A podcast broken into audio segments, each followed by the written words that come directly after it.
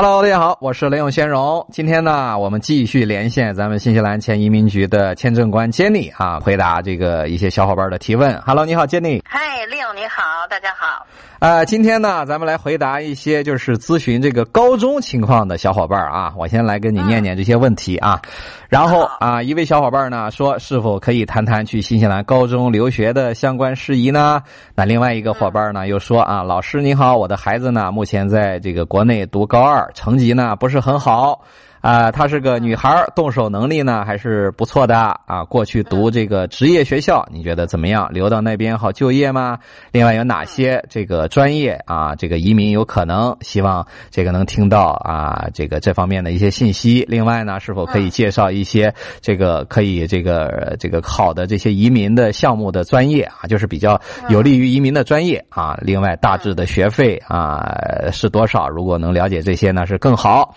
那另外一个。这个小伙伴呢是问啊，可以讲讲这个新西兰的高中啊公立和私立的区别吗？那如果在新西兰读高中，对于在国内成绩一般的孩子，之后考好点的大学，是不是有困难？大概就这些问题。好的，好的。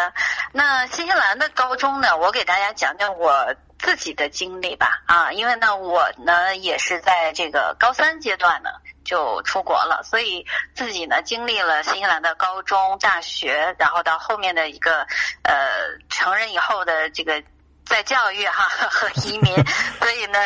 给大家讲讲我个人的呃看到的和体验过的哈。呃，新西兰的高中和国内的高中最大的本质区别哈，咱们可能很多朋友也很容易能想到，就是呃，一个是应试教育啊，就是为了高考啊，因为高考呢，对于一个孩子来讲，这是他呃之后进入大学的唯一的通道。在新西兰不是的哈，新西兰的高中教育呢，它很重视孩子的呃。这个全方面的发展，所以高中的课程教育设置当中就加入了啊，像这个女生可能比较在行的这个在行的呃缝纫呐啊服装啊这个设计呀，然后这个 cooking 啊，咱们说这种西餐的这个呃做饭啊，然后一些这个呃酒店当中的一些礼仪。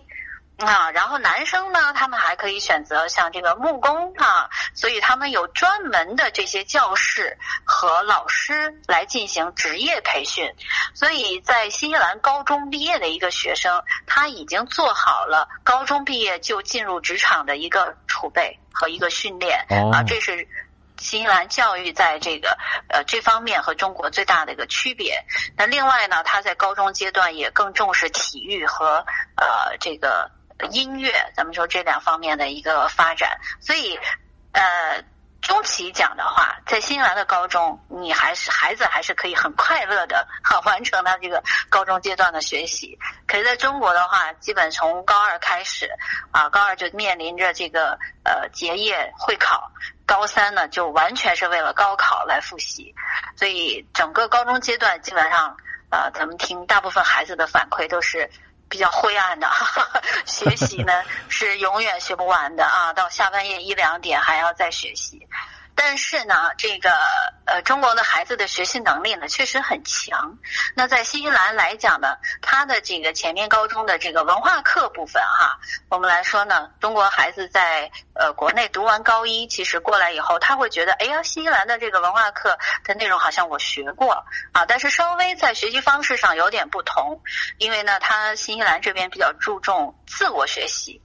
那在大学以后，其实自我学习的能力呢又被进一步的放大啊，就是老师讲一部分，让你自己去呃调查研究一部分，然后最后呢，你是通过呃自我学习的过程去分析这件事情，而不是这件事情只有一个标准答案啊，对就是对，错就是错，没有。所以他对于呃孩子的这个能力来讲，我个人还是比较推荐啊这种呃新西兰这种方式。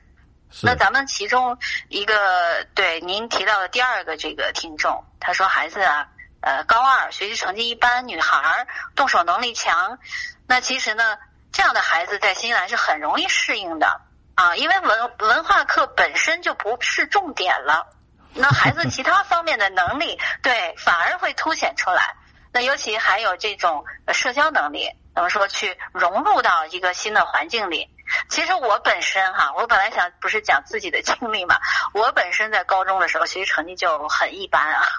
所以呢，呃，来这边以后呢，还适应的不错啊，就是因为呃。这个其他方面的一些呃适应能力啊，然后这个社交能力啊，得到了一定的发展，人也会变得有自信了，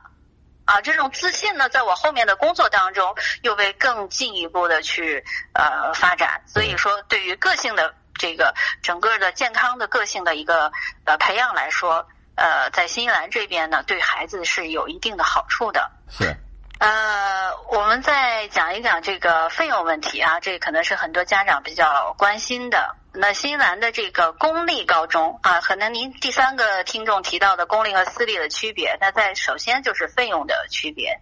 公立高中呢，学费加生活费大概一年人民币在十五六万左右哈。呃，那私立学校首先从这个费用上来讲是要呃贵出。一倍啊，因为这个私立学校呢，它更注重于呃小班教学，然后它的整个学校的呃配备设施是非常的先进啊，然后他们呢呃沿袭一种英式的贵族教育啊，所以它对于孩子的培养来讲呢，可能私立学校会更有利于孩子进入咱们说这种英美名校。啊，很多家长去私立学校是为了孩子之后进入这种常春藤的啊这样的一个打算。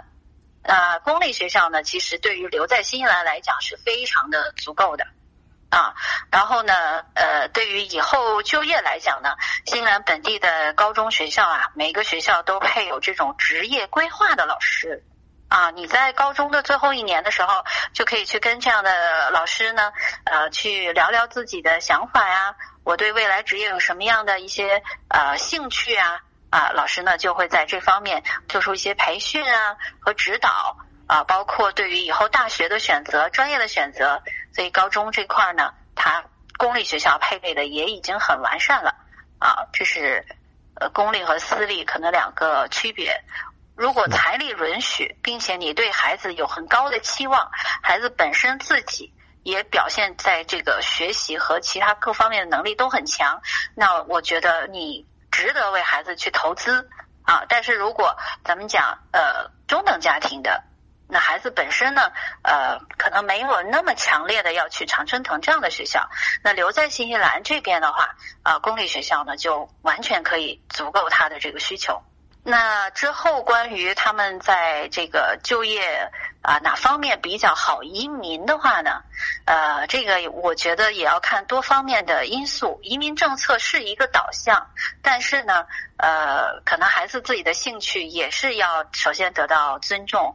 呃，新西兰这个国家呢，它是以轻工业吧，哈，可能工业方面不多，对，商贸啊、旅游这些为主，所以它的商业呢还算是挺发达的。那商业模式呢也有很多，包括它这里的物流啊，啊，然后旅游业呀、零售业呀，啊，这些呢都是一个很好就业的一个选择。啊，那在这种就业的范围里边的话呢，可能对于商业、商业这个商科，咱们讲啊，啊，商科呀、市场学呀、啊，什么管理学呀、啊，这些会计呀，这些都是可以啊进行考虑的。那还有一些男生有可能比较喜欢理工科的，